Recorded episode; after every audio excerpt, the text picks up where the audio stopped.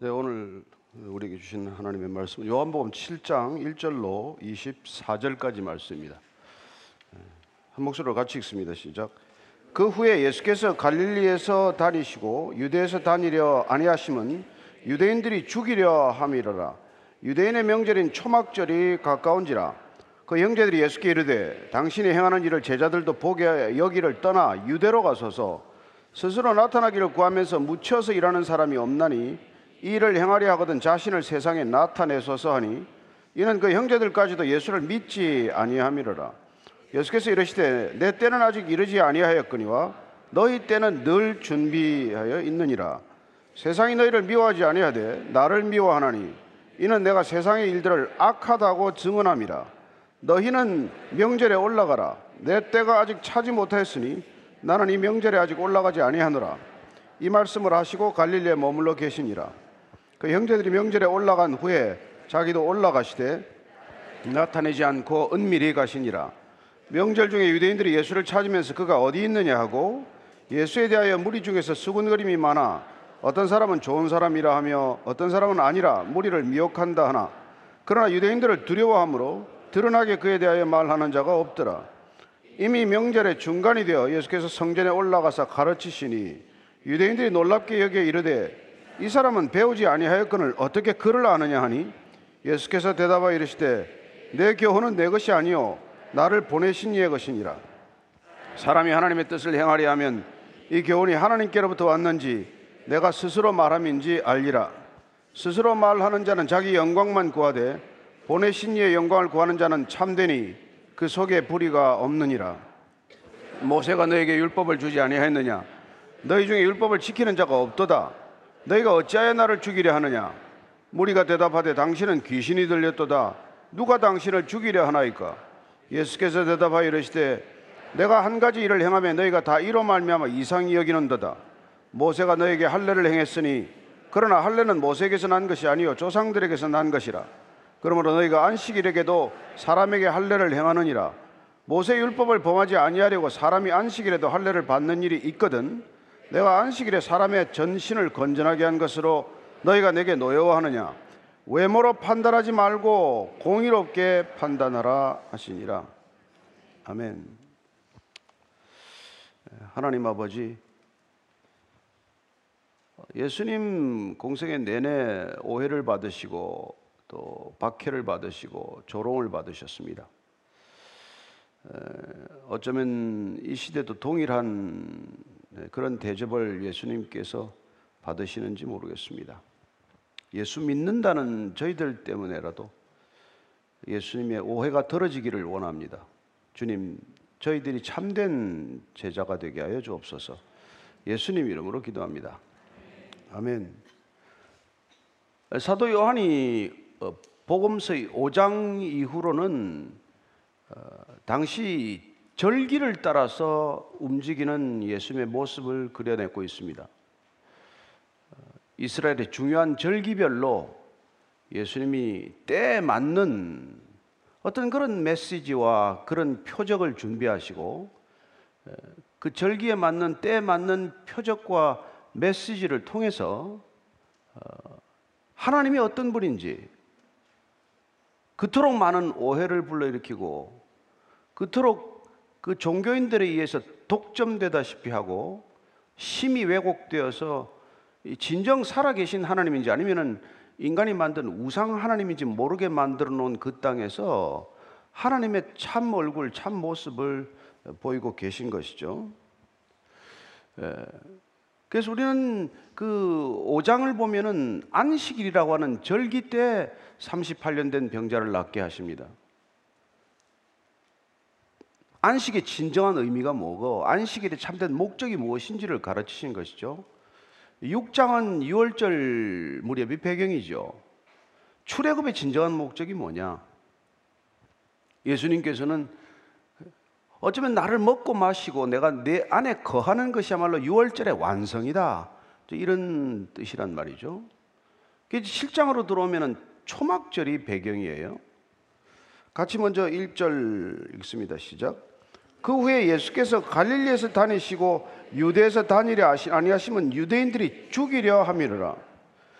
그 후에 오병이의 기적이 나타나고 예수님께서 나를 먹고 마시라고 하는 강한 메시지를 선포하시고 나서 예수님께서는 어, 유대로 올라가지 않으시고 그냥 갈릴리에 머물러 계십니다. 뭐 가버나움을 중심으로 활동을 하셨겠죠. 그래서 올라가지 않은 이유를 유대인들이 예수님을 죽이려 하기 때문에 안 올라갔다는 거예요.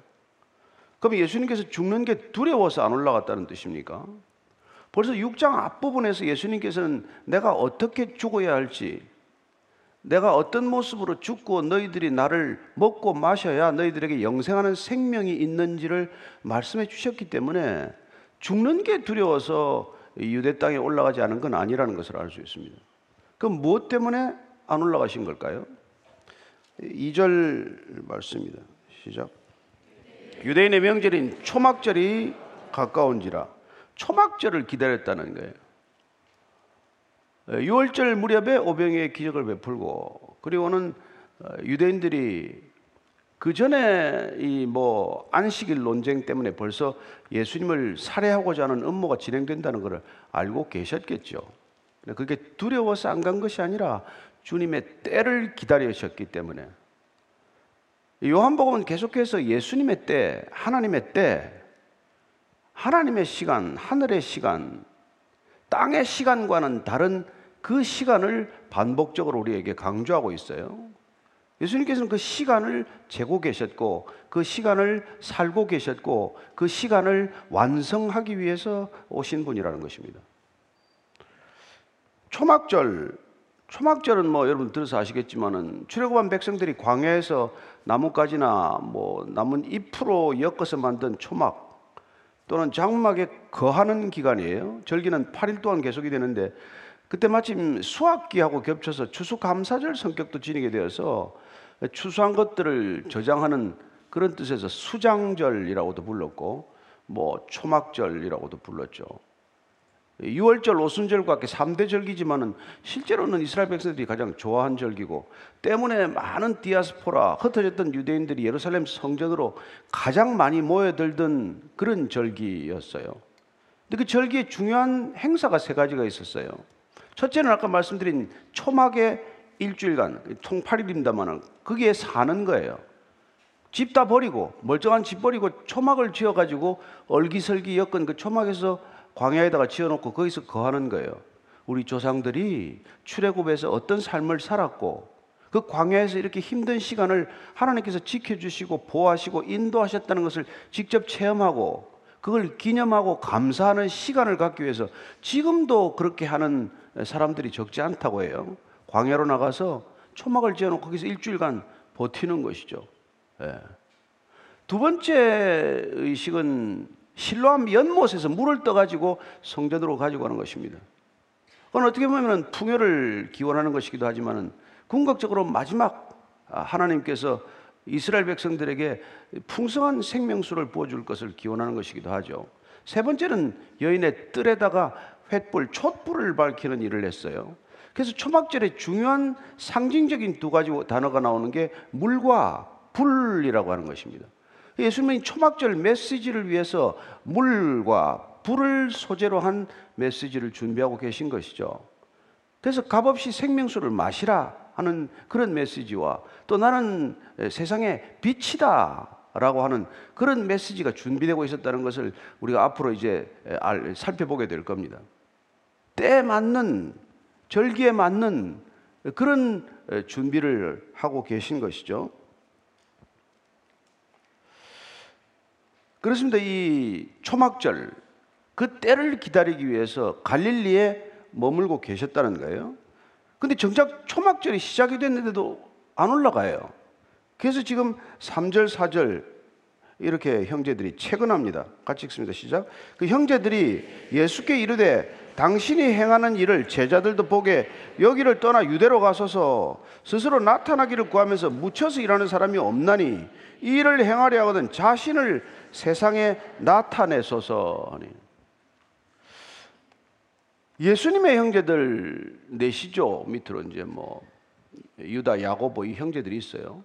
그 형제들이 지금 예수님에게 이게 이제 권고한답시고 하는 말이 이제 형님 좀 이 벽촌에서 이 시골에서 좀 그만 이렇게 그 하고 좀 중앙 무대 진출하십시오. 예루살렘이라고 하는 본 무대에 가서 좀 예수님 기적도 베풀고 해서 제자들에게 좀 번듯하게 모양도 좀 내고 사람들에게 본격적으로 알려져야 할 것 아닙니까? 요새 흔히 하는 말로 이제 떠야 하는 것 아닙니까? 뜰 때가 되지 않았습니까? 왜 동생들이 이런 말을 하겠어요? 사실 동생들도 예수님 때문에 오해를 많이 받고 조금 시달림을 받은 건 사실이거든요. 사람들이 오나 가나 자꾸 물어보지 않습니까? 네 형 진짜 메시아 맞니? 혹시 니네들 뭐 우리 모르는 기적 같은 걸 좀 네 형이 베푼 거 있어? 야 어떻게 저런 얘기를 하고 다니니? 먹고 마시라가 뭐니? 뭐 이런저런 얘기를 듣고 해서 정신 나간 사람이라는 오해도 받았고 그래서 형을 잡으러 오기도 하고 이랬어요. 그래서 형 때문에 나름대로 자기들이 피해자라고 생각을 한 거죠. 그런데 이제 본격적으로 이제 오병이의 기적이 나타나면서 생각들이 좀 눈이 휘둥그레 떠진 거란 말이에요.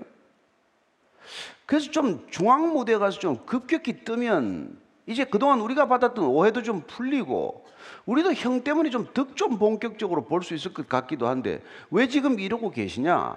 이제 이런 얘기로 하는 말이 이제 세상에 나타내소서 이제 세상에 좀 그만 알려지소서 이런 말. 여러분 이게 우리 기도 제목이에요. 좀 세상에 좀 알려지게 해주십시오. 나 좀 큰 인물 되어서 좀 세상에 좀 알아보게 해주십시오. 나 좀 돈도 좀 많이 벌고 뭐 자리도 좀 높아져서 영향력이 있는 인물이 되어서 세상이 좀 아는 인물 되게 해주십시오. 그래야 하나님도 알려질 것 아닙니까? 얼마나 많은 기도 제목이 나를 세상에 나타내고 드러내기 위해서 기도 제목을 가지고 오는지 몰라요.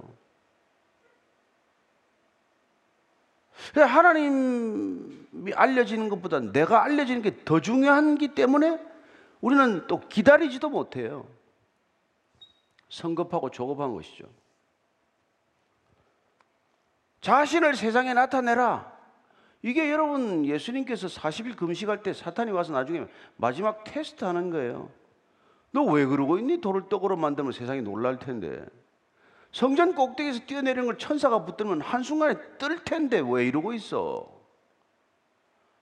너 나한테 절만하면 세상의 모든 권력과 재물을 다 줄 텐데 내가 가진 영향력이 얼마나 커질 텐데 너 이러고 있어. 이게 여러분 끊임없이 우리를 유혹하는 거란 말이에요. 세상에 자기를 나타내라. 여러분 자기를 나타내기 위해서 이렇게 미디어가 복잡한 거 아닙니까? 아이, 그 뭐, 그렇게까지는 아니고, 뭐 그냥 반타작 좀 합시다. 알려지면 나 좀 반쯤 알려주고, 나머지 반 하나님도 영광이 되는 거죠. 예? 아, 돈 좀 나 많이 벌게 해주면 내가 반 쓰고 주님한테 반 헌금하면 되잖아요. 반 타작 하십시다. 이게 여러분 기도 제목이에요. 하나님이 기뻐하실까요? 그 동기를 모르시겠어요? 그 정도면 이제 양심적인 기도고 이단은 다 가져가죠. 영광을 다 가로채 버리지. 그 정도 가면 이단이고 정통은 그렇게까지는 안 하고 조금 이제 양보도 하고 그런 거 아니에요? 그게 이단과 정통의 차이 아닙니까? 모르겠습니다만 하나님이 알고 계시겠죠. 어떻게든지 자신을 세상에 나타내소서. 이 우리가 들리지 않는 우리가 의식도 하지 못하는 이 끊임없는 속삭임, 유혹이 우리를 사실 얼마나 힘들게 만들어요. 그래서 수많은 열심, 정성이라고 하는 것, 이런 것들이 사실은 하나님의 이름으로 자신을 나타내기 위해서 몸부림치고 있는 거예요. 근데 예수, 이 사도 요한은 그건 뭐 때문에 그렇게 자신을 나타내라고 예수님을 충동하는지를 이렇게 얘기하고 있습니다. 5절입니다. 시작. 이는 그 형제들까지도 예수를 믿지 아니함이라. 아, 믿지 아니하면 자기를 나타내려고 조급하구나. 믿지 않으면 하나님의 이름으로 내가 나타내는 것을 그토록 갈망하는구나. 이걸 알 수 있죠. 따라서 믿음이란 조급하지 않고 기다리는 거구나. 끝까지 기다리는 거구나. 끝까지 인내하는 것이구나. 아, 믿음은 기다림과 둘이 아니구나. 이걸 알 수 있는 것이죠. 동생들은 지금 이제 고생의 시대가 좀 끝나고 그만 예수님이 좀 얼른 떠서 높이 높이 떠서 그 덕을 지금이라도 내일부터라도 당장 보는 게 목적이기 때문에 자꾸 이런 얘기를 하는 거란 말이에요. 이게 믿음이 없는 증상이다. 얼마나 명쾌합니까? 믿음이 뭡니까? 내 때를 버리고 하나님의 때를 기다리는 거예요. 예, 땅의 시간, 내 생각의 시간, 내 욕망의 시간, 내 갈망의 시간을 버리고 하나님의 시간, 하늘의 시간, 구원의 시간, 은혜의 시간을 기다리는 거란 말이죠. 근데 믿음이 없으면 그런 걸 못 기다린단 말이죠. 그냥 본인이 그냥 조급해서 어쩔 줄 모르죠. 그래서 다 기도가 조급해서 나오는 거예요. 제발 내 때를 좀 알아주십시오. 지금 내가 떠야지. 조금 나이 들어서 뜨면 뭐합니까? 허리도 꼬부라지고 돈, 돈 생겨 쓰도 못할 텐데. 지금 힘 있을 때 돈도 생겨 제가 해외 여행도 하고 그럴 거 아닙니까? 근데 보십시오. 제가 좀 일찍 하나님 불렀으면요. 이렇게 나무 건물에서 이렇게 안 합니다. 예. 여러분들은 지금 건축 헌금하느라고 정신이 없어요. 예. 억대는 해야 돼요, 억대는. 믿음을 보이려면. 아이고, 믿음이 없어가지고 저렇게 헌금도 안 하고 이런 소리나 듣는 거죠. 다행인 줄로 아십시오. 그 예수님께서 이제 그렇게 대답하십니다. 형들이 동생들이 자꾸 보채니까 6절 7절이에요. 시작. 예수께서 이르시되 내 때는 아직 이르지 아니하였거니와 너희 때는 늘 준비되어 있느니라. 세상이 너희를 미워하지 아니하되 나를 미워하나니 이는 내가 세상의 일들을 악하다고 증언함이라. 내 때는 아직 이르지 않았대요. 내 때는 아직 아니다. 근데 너희 때는 늘 준비되어 있답니다. 왜? 너희 때는 너희는 욕심내는 때가 곧 그때니까. 너희는 네가 하고 싶은 그때가 곧 네 때니까. 너는 조금도 인내할 인내심이 없이 그냥 생각나는 대로 그냥 움직이니까. 넌 늘 내 때야. 넌 따, 따로 때를 뭐 기다릴 거 없어.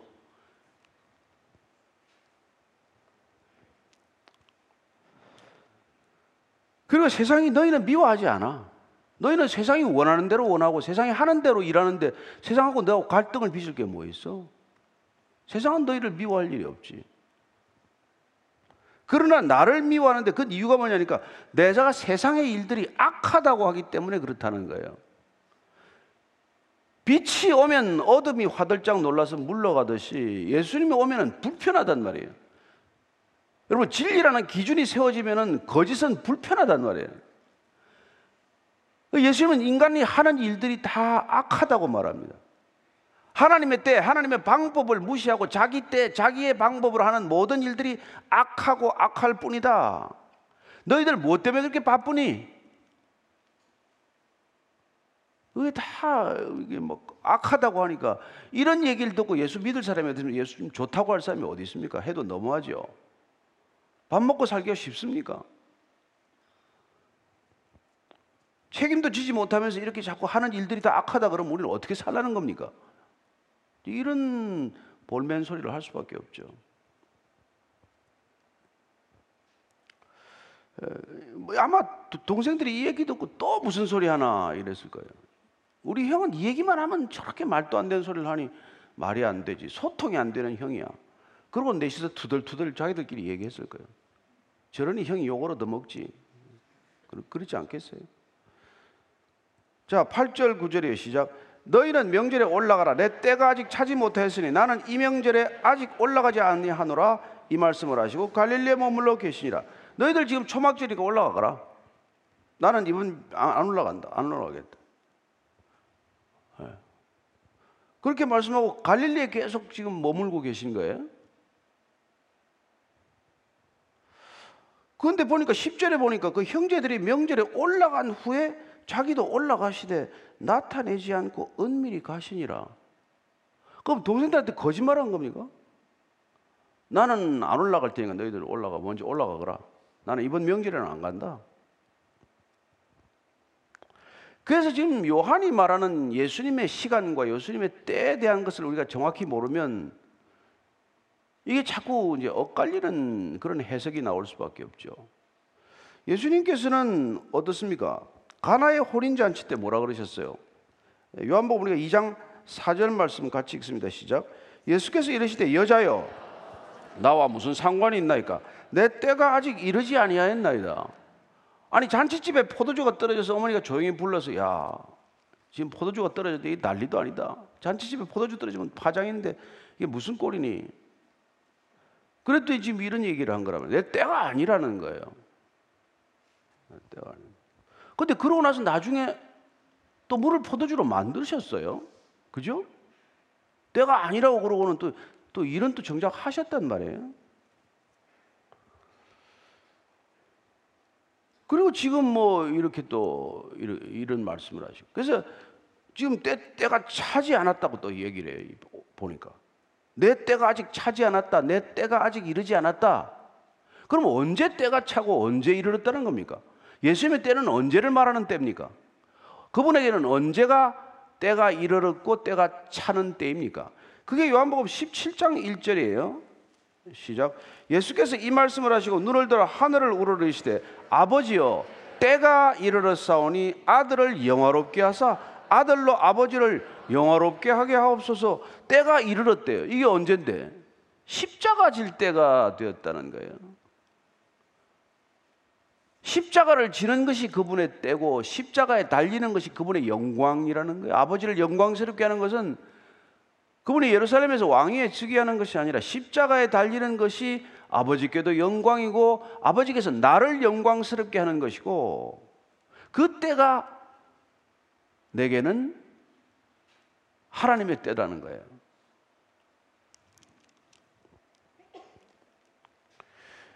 그 때가 다 이루어졌다는 것을 선포하는 게 어디 있습니까? 19장 30절입니다. 시작. 예수께서 신 포도주를 받으신 후에 이르시되 다 이루었다 하시고 머리를 숙이니 영혼이 떠나가시니라.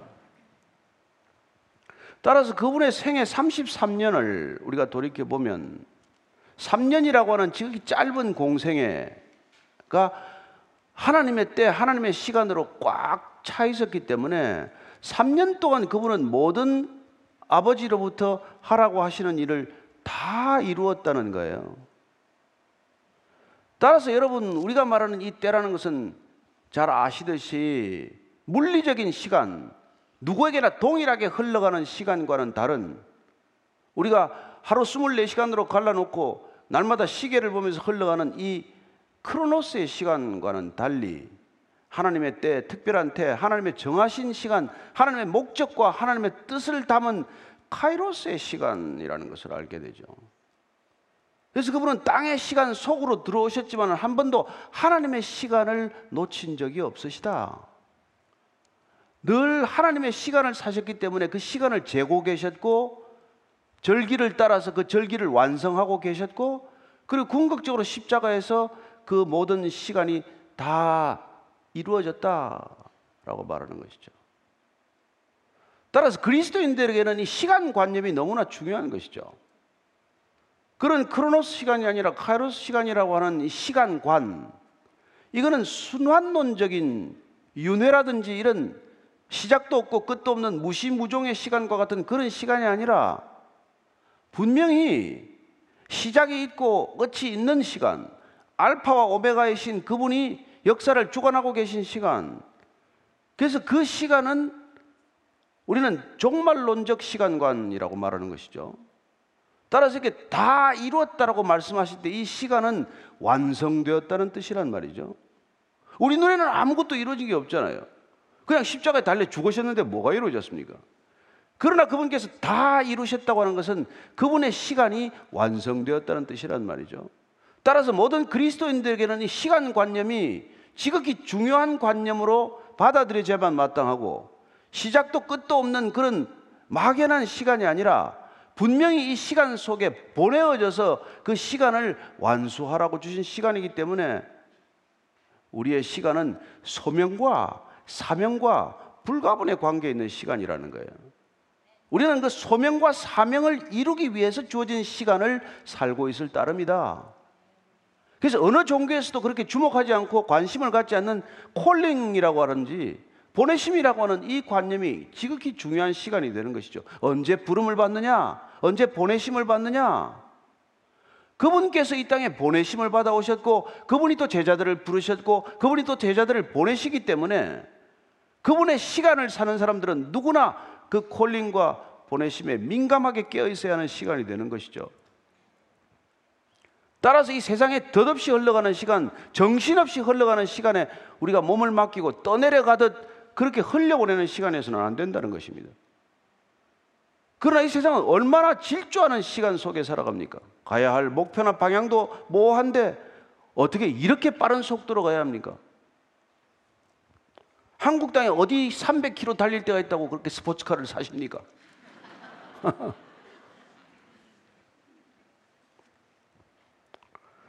뭐 이 좁은 땅에서 할 게 뭐? 뭐 2G, 5G, LTE 뭐, 뭐 그냥 그냥 뭐 무조건 빨라야 되는데 무조건 그냥 뭐 10분에 뭐 다운로드 하다가 1분에 하다가 10초에 하다가 3초에 하다가 그래서 그 나머지 시간 다 뭐 하시는데요? 쓸데없는 영상이나 들여다보고 앉아있죠. 그래서 예수님께서는 그 시간에 맞춰서 움직인단 말이에요.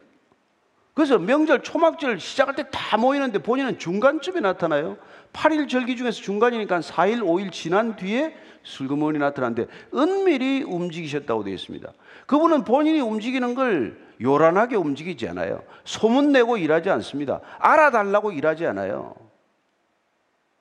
뭐 우리 같은 사람도 뭐 일을 하면 막 떠들고 사람들이 다 알기를 원하고 그냥 뭐 불러 모으고 난리도 아니죠. 뭐큰 뭐 집회를 열고 뭐 예수님은 혼자서 조용히 은밀하게 남이 알건 모르건 아니 아는 것을 경계하며 그렇게 움직이신다는 거예요. 단순히 뭐 선행을 뭐 오른손이 한 일을 왼손이 모르게 하는 게 아니라 하나님의 때를 사는 사람들은 조급함이 없는 사람들은 그렇게 알려지려고 애쓰는 게 아니란 말이죠. 뭘 그렇게 알려줘야 하며 뭘 그렇게 소문을 내야 되고 뭘 그렇게 사람들이 알아줘야 되느냐 이 말이죠. 그래서 저는 어떤 뭐 이게 뭐 교회 가운데 뭐 아예 그냥 홈페이지도 없고 그냥 유튜브도 안 하고 그런 교회도 정말 하나님께서 아주 주목하고 계신 교회가 들어 있다고 믿습니다. 잠잠히 단 몇 사람 앉혀놓고 예? 정말 그렇게 은밀하게 예배드리고 조용하게 그리스도인으로 살아가는 삶을 어쩌면 하나님께서 진정한 교회다라고 할지 모르죠.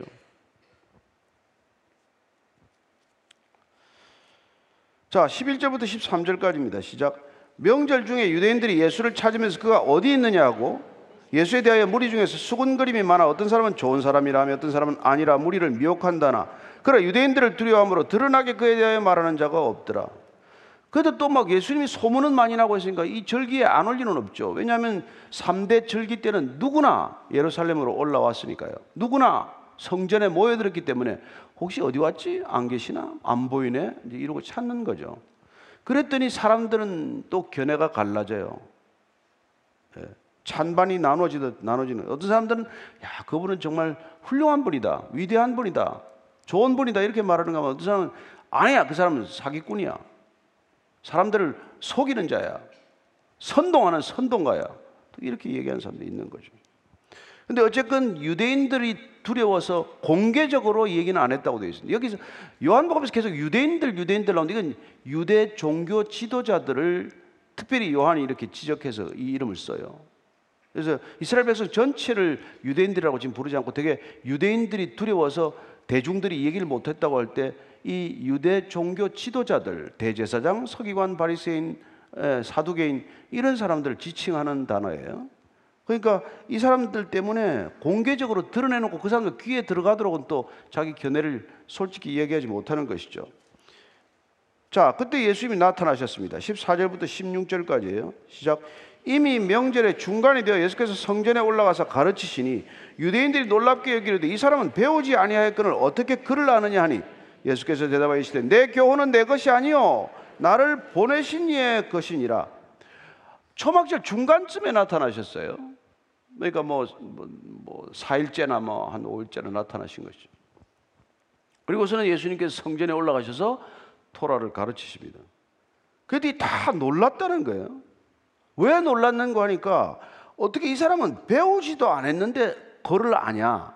어떻게 안 배운 사람이 이렇게 잘 가르치냐? 왜 이런 얘기가 나오는가? 당시에는 성경을 가르칠 수 있는 자격을 가진 사람들은 전부 다 랍비의 문화생들이에요. 이 사람들은 유명한 랍비에 가서 랍비한테 배우면은 성경을 가르칠 때 랍비 가라사대 이게 교수법이에요. 근데 예수님은 교수법이 달라요. 내가 진실로 진실로 말하노니. 아니 이분은 이 참고가 없어요. 이게, 이게, 이게 누구한테 배웠다는 말을 하질 않아.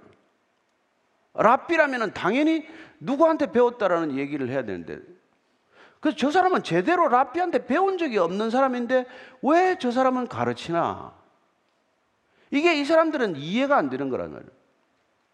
제대로 지금 저 사람은 토라를 배운 것 같지도 않고 저 사람은 어느 문화에 가서 제대로 정규 수업도 안 받았는데 어떻게 지금 성전에 나타나서 지금 저렇게 토라를 가르칠 수 있단 말인가? 이게 도대체 용납이 안 되고 용서가 안 되고 이해가 안 되는 일이라는 말이에요. 왜? 모든 사람들이 다 그렇게 가르치니까. 예수님만이 독특하게 내가 이르노니 내가 진실로 말하노니 내가 진실로 진실로 말하노니 전부 자기를 근거로 해서 말하는 것 같으니까 랍비도 속이 틀리고 랍비한테 배운 모든 유대인들도 속이 불편하단 말이에요. 지금도 여러분 마찬가지예요. 신학교도 제대로 안 나오고 목사 안 받, 안수도 안 받은 사람이 성경을 자꾸 가르치면 우리 같은 사람이 다 불편하단 말이에요. 아니, 저 사람은 나처럼 고생도 안 하고 말이죠. 뭐 입도 안 돌아가고 심장 수술도 안 한 사람이 자꾸 가르친다 그러면 기분이 안 좋단 말이에요. 근데 이때는 더 했단 말이에요. 그래서 성경을 가르치는 거는 전유물처럼 돼 있단 말이에요. 그런데 저자는 도대체 어디서 나타나가지고 시골 바닥 갈릴리에서 나타나가지고 저렇게 성경을 가르치고 있냐 이 말이죠. 그럼 심지어는 글은 어디서 배워서 성경을 읽는 거지? 아니 히브리어를 어디서 배웠단 말이냐? 그래도 예수님께서 내가 가르치는 건 내 것으로 가르치는 거 아니다. 너희들처럼 자기 지식으로 가르치는 게 아니라 나는 나를 보내신 이의 가르침이다. 그러면 직통계시네. 나는 하나님 아버지로부터 배운 것, 들은 것, 말씀 전하라고 하는 것만 나는 가르친다. 그렇게 말씀하신 것이죠. 이게 지금 큰 차이와 갈등을 불러일으킨 거란 말이에요. 당시 성경을 가르치는 교수법의 차이. 이게 큰 갈등을 부르는 요인이에요. 그래서 이른바 정규 수업을 받고 정규 자격을 갖춘 사람들 입장에서는 자격도 요건도 안 갖춰진 예수님이 가르치는 것들은 그 꼴을 볼 수가 없는 거예요. 그래서 나중에 빌라도가 아, 이 사람을 붙들어 왔을 때 저들이 시기심으로 붙잡아 나에게 넘긴 것이구나. 이걸 알았던 것이죠. 모든 발동의 원인이 뭡니까? 저 사람은 우리 무리에 속한 자가 아닌데 왜 이 성경을 가르치냐? 지금도 뭐 여러분 교단별로 신학이 다르고 뭐 이러면 뭐 다른 교단 가서 설교하기 어려워요. 예배 형식도 다 다릅니다. 그러면 뭐 이런 예배 드리면 예배도 아니다. 이런 소리 하는 것이요. 어떤 분들은 여기 와서 예배 드리고 깜짝 놀래요. 헌금 순서가 없는 예배가 어디 있니? 아니, 안 하면 됐지. 왜 또 그런 걸 문제는 삼아 또. 아, 조용히 넣고 들어오면 될 텐데. 하나님한테 재물 없이 나오는 건 제사가 될 수 없대. 누가 제사 드리러 오라고 그랬어요? 제사를 폐한 지가 언젠데? 2000년이나 됐는데. 이게 다 다르단 말이에요. 생각이 다르고 배운 게 다르고 본인이 익숙한 게 다르기 때문에 자기가 율법이지 예수님이 율법이 아니에요. 자기가 판단의 기준이지 이 성경이 판단의 기준이 아니란 말이에요. 그런 일이 일어나는 것이죠.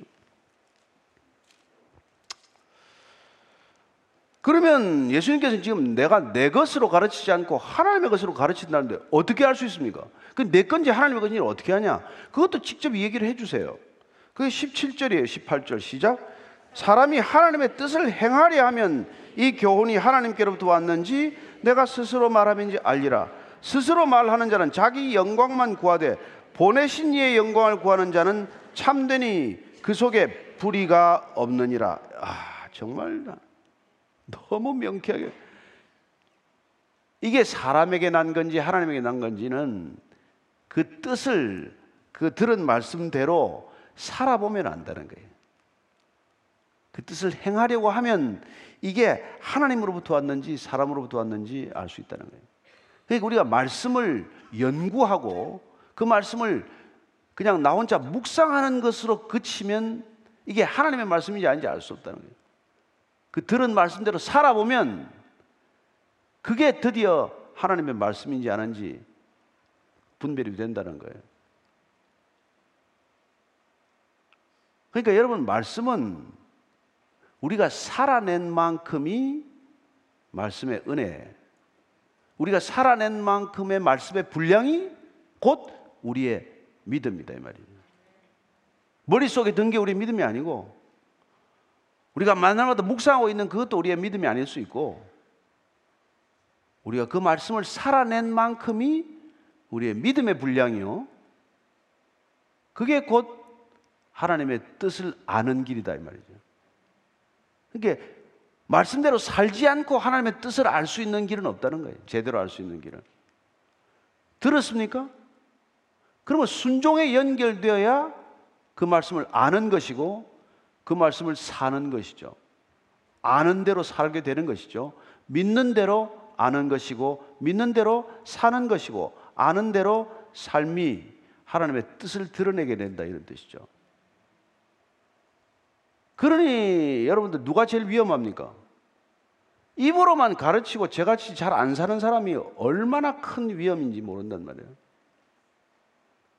날마다 설교하는데 그 설교한 분량만큼 살아내는 게 가능이나 합니까? 한마디 알면 평생 한마디만 살면 되는데 백마디 천마디를 알면 백마디 천마디를 다 살 수 있습니까? 그래서 자칫하면 말씀을 아는 만큼 안다고 주장하는 만큼 안다고 생각하는 만큼 위선적이 될 수밖에 없다 이 말이죠.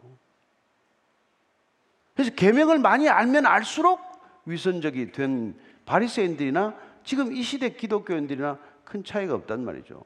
10계명을 알아도 다 못 지키는데 그걸 613개 계명으로 만들어 놓고 그 613개 계명마다 시행 세칙을 만들어서 그걸 지키나 안 지키나 가르치고 지키나 안 지키느냐 본인이 스스로 가능이나 한 일이냔 말이에요. 10개명도 우리가 못 지키는데 거짓말 하지 말라 이것도 우리가 못 지키는데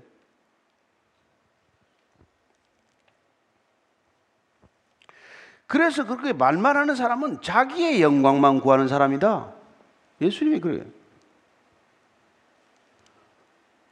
그래서 보내신 이의 영광을 구하는 사람이 그나 사람이 비로소 참된 사람이고 그 사람이 비로소 불의하지 않은 사람, 의로운 사람이라고 말합니다.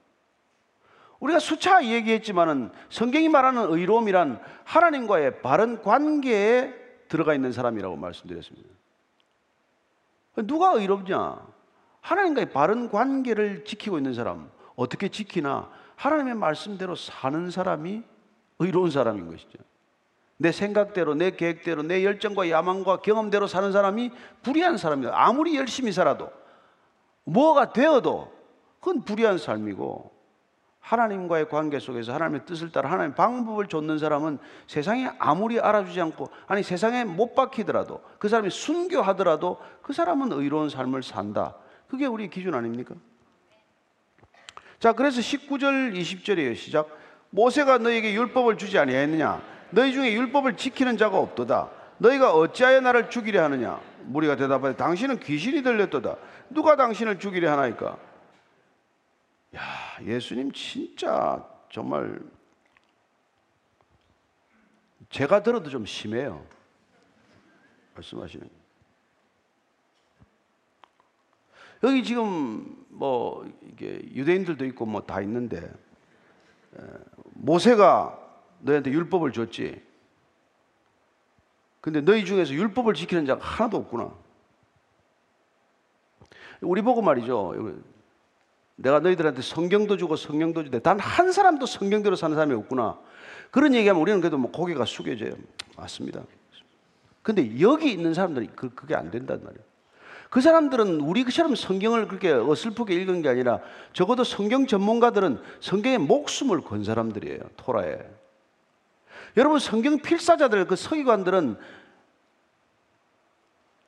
야훼 이게 나오면 목욕 재개를 하고 야훼 쓰고 한 번 쓰고 나서 붓을 꺾어 버렸어요. 다음 또 쓸 때까지. 얼마나 철저하게 살려고 애썼던 사람인지 몰라요. 얼마나 열심히 율법을 공부했는지 몰라요. 나다나엘 뭐 무화과 나무 앞에서 하루 종일 앉아서 말씀 묵상하는 사람 아니에요? 그런 사람들한테 예수님이 너희 지금 율법을 제대로 지키는 사람이 하나도 없구나. 저는 당장 그 자리에서 돌에 안 맞은 게 다행이라고 천만 다행이라고 생각해요.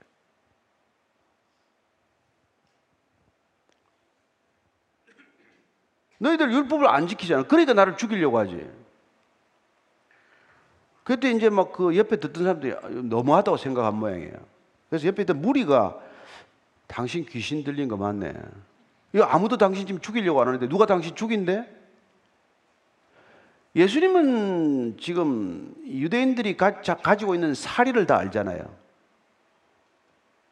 예수님은 살인의 동기, 살인의 의도, 살인의 충동, 또 살인과 꼭 같이 다루시는 분 아니에요. 그 저놈, 저놈 없애버려야 하지 않은 생각만 갖는 것으로도 이미 살인으로 말씀하시는 분 아니에요? 그런 생각을 하고 사는 사람이 율법을 지킬 수 있습니까? 율법 지키는 것입니까? 안 지키는 것이라고 말씀하시는 것이죠. 그러니 참 예수님 오래 사셨어요. 제가 아무리 봐도. 네. 마태복음 우리가 22장 29절입니다. 네. 시작. 예수께서 대답하여 이르시되 너희가 성경도 하나님의 능력도 알지 못하는 거로 오해했다. 이 사두개인들하고 지금 논쟁하다가 지금 그 부활 논쟁을 하다가 이런 말씀하신 거예요. 사두개인들은 특별히 그 헤롯 성전 시스템을 지배하는 이 율법 대제사장과 이 저기 서기관들 이런 사람들하고 쌍벽을 이루는 정치 지도 세력이죠. 산헤드린 공회원의 절반 이상 다 차지하고 있는 사람들 아닙니까? 그 사람들한테 너희가 성경도 모르고 하나님도 모르는구나. 이런 얘기를 거침없이 했단 말이에요. 가장 그 성경을 잘 알고 가장 성경에 대해서 어, 해박하고 잘 지킨다고 알려진 사람들마다 이렇게 말씀한단 말이에요. 니고데모한테도 그렇게 하면 너 거듭나야 되겠구나 이런 말씀을 하시고 그냥 유대인들 그냥 그 종교 지도자들만 보면 너희들은 율법 하나도 모르는구나. 이런 얘기를 하고 누가 누가 좋은 얘기를 듣겠어요? 누가 좋은 소리를 하시겠어요? 참. 근데 이게 옆에 있던 사람 답답하니까 아니 지금 당신 죽이려고 하는 사람이 누가 있는데 그런 얘기를 하냐? 그랬더니 예수님께서 시작부터 정리를 해주세요. 너희들의 살인의 동기가 어디서부터 시작되는지 아냐? 나를 왜 죽이려고 하는지 너희들 한번 들여다본 적이 있는 자기 자신을 들여다본 적이 있어? 그게 21절 이하예요. 시작. 예수께서 대답하여 이르시되 내가 한 가지 일을 행하며 너희가 다 이로 말미암아 이상히 여기는도다. 모세가 너에게 할례를 행했으니 그러나 할례는 모세에게서 난 것이 아니요 조상들에게서 난 것이라. 그러므로 너희가 안식일에도 사람에게 할례를 행하느니라. 모세의 율법을 범하지 아니하려고 사람이 안식일에도 할례를 받는 일이 있거든. 내가 안식일에 사람의 전신을 건전하게 한 것으로 너희가 내게 노예화하느냐? 너희들이 지금 살이를 모해하기 시작한 게 그게 언제부터냐면 38년 된 병자를 내가 고치게 할 때부터 시작이 된 거다.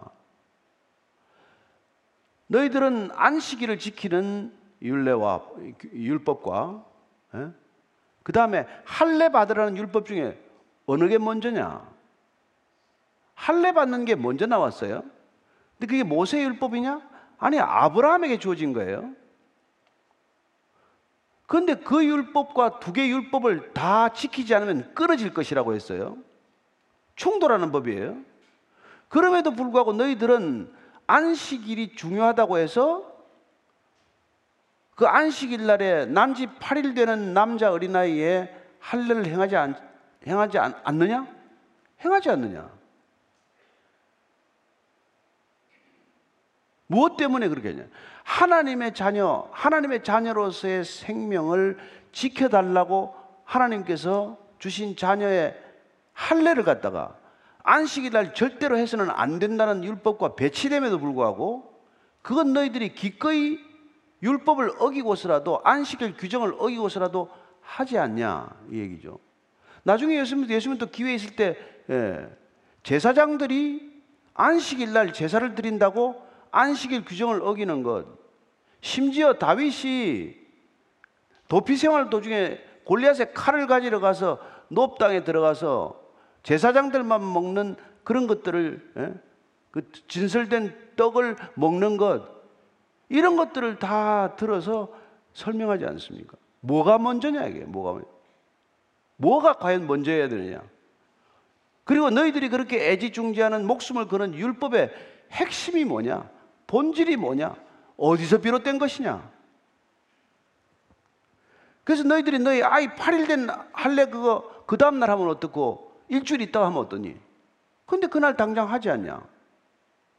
그렇다면 내가 38년 된 병자가 단 한 번도 인생에 참다운 안식을 경험하지 못한 그 병자가 전신이 건강하게 되어서 참된 안식을 누리도록 하는 것보다도 더 안식일에 합당한 일이 무슨 일이 있단 말이냐? 이 얘기를 하신 것이죠.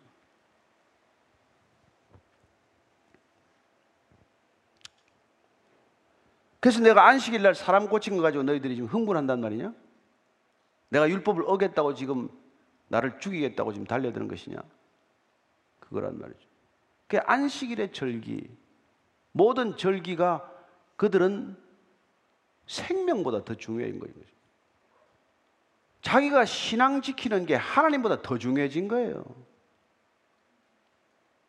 내가 하나님의 말씀을 소유하는 것이 말씀대로 사는 것보다 훨씬 중요해진 사람들이란 말이에요. 내가 예배 드리는 게 저 이 예배 드리는 처소 밖에서 사람이 죽어가는 것을 우리가 보살피는 것보다 훨씬 중요해졌단 말이에요. 그 얘기를 하시는 것이죠. 그래서 오늘 이 논쟁의 결론을 이렇게 맺는 것입니다. 24절 읽고 마칩니다. 시작. 외모로 판단하지 말고 공의롭게 판단하라 하시니라. 외모로 판단하다. 얼굴 보고 좀 판단하지 마라. 얼굴 보고 제발 사람 얼굴 좀 보고 판단하지 마십시오. 옆에 얼굴 한번 쳐다보세요. 얼굴 괜찮은지 안 괜찮은지. 그리고 판단하지 마십시오. 아, 자유롭네. 그러지 마시고. 자, 얼굴로 표현되고 외모로 표현되지만 이게 뭐예요? 형식을 먼저 앞세우지 말아라. 내용보다 형식을 먼저 앞세우지 말아라. 제발 사람 스펙 보고 좀 먼저 따지지 말아라. 예?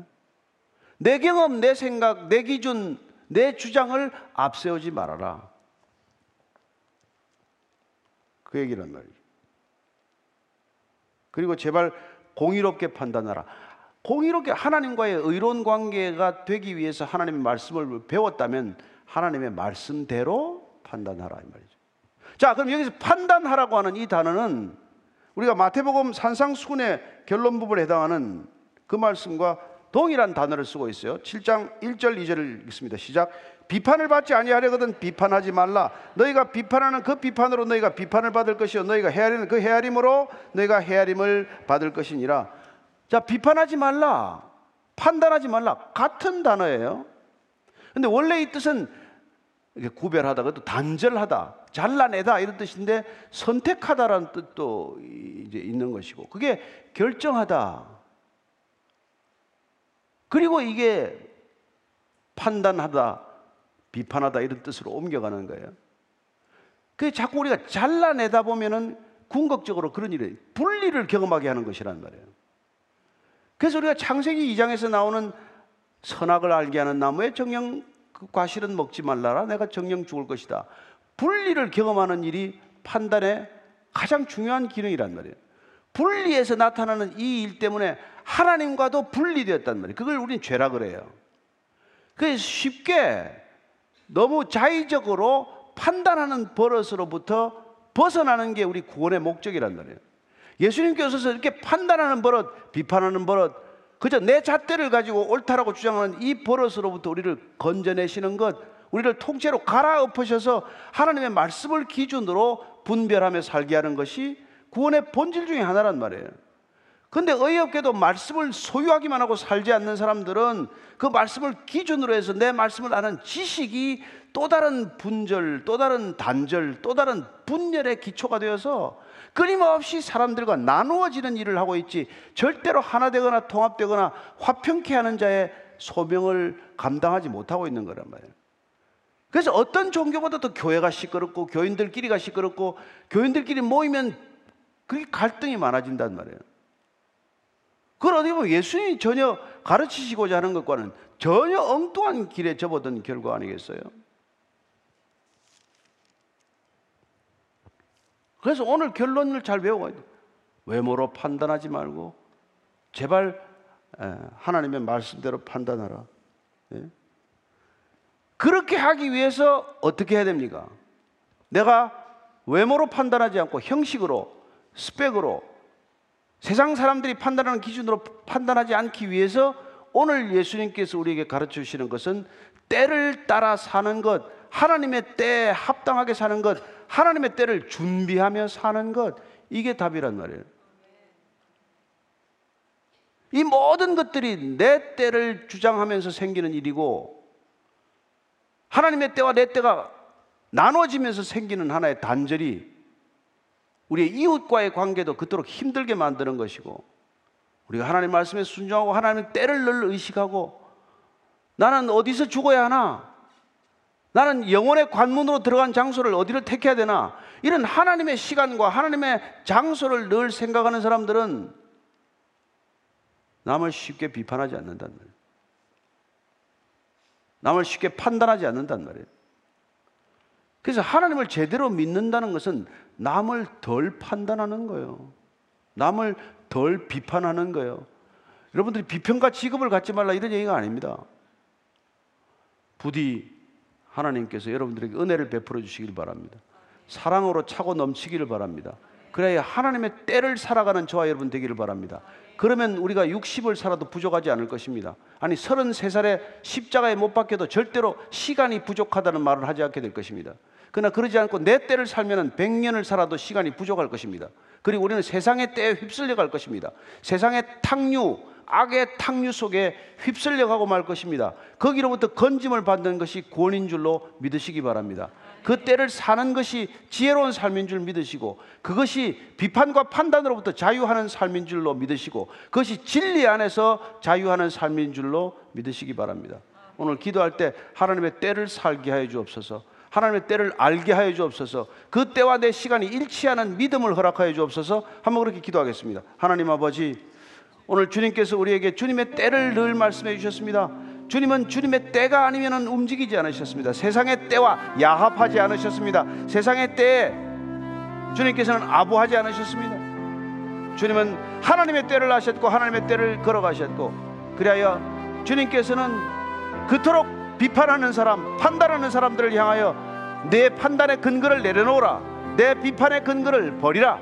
그렇게 말씀해 주고 계십니다. 하나님, 우리가 조금 아는 짧은 지식으로, 우리가 조금 아는 세상의 지식으로 사람을 분별하고 사람을 판단하고 사람을 정죄하지 않도록 도와주시고 성령 날마다 출마하게 하셔서 사람을 비판하고 판단하고 정죄하는 것으로부터 자유하는 진리 안에서의 자유를 경험하게 하여 주옵소서. 하나님 성도 한 사람 한 사람이 믿음으로 성숙하기를 원합니다. 하나님 그리스도인의 시간이 그 누구보다도 성숙하고 정말 참된 믿음의 길 걸어갈 수 있도록 주님 인도하여 주시옵소서. 하나님 교회가 이 시대에 세상으로부터 버림받기 전에 하나님으로부터 버림받는 현상이 일어나지 않도록 도와주시고 하나님으로부터 구원받은 백성답게 살아갈 때 세상으로부터도 칭송받는 교회가 될 줄로 믿습니다. 하나님 세상에 소망이 되는 교회가 되게 하시고 세상에 빛이 되는 교회가 되게 하시고 세상에 부담이 되는 교회가 되지 않게 하여 주시옵소서. 하나님 아버지 하나님의 때를 살아갈 때 세상으로부터 건진받은 줄로 믿습니다. 때가 악한 줄 알라고 하셨사오니 때로부터 건진받게 하시고 세상이 흘러가는 도도한 악의 탕류 속에 휩쓸려가는 그리스도인들과 교회가 되지 않게 하여 주옵소서. 그리하여 교회야말로 이 시대 진정한 소망이다. 교회야말로 이 어둠 속에 진정한 빛이다. 고백하는 사람들이 교회로 나오는 일이 날마다 일어나게 해 주시옵소서.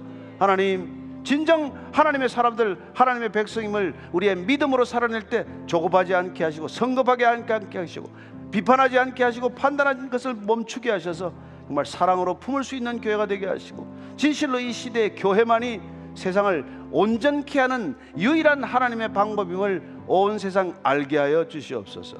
예수님 이름으로 기도합니다. 아멘.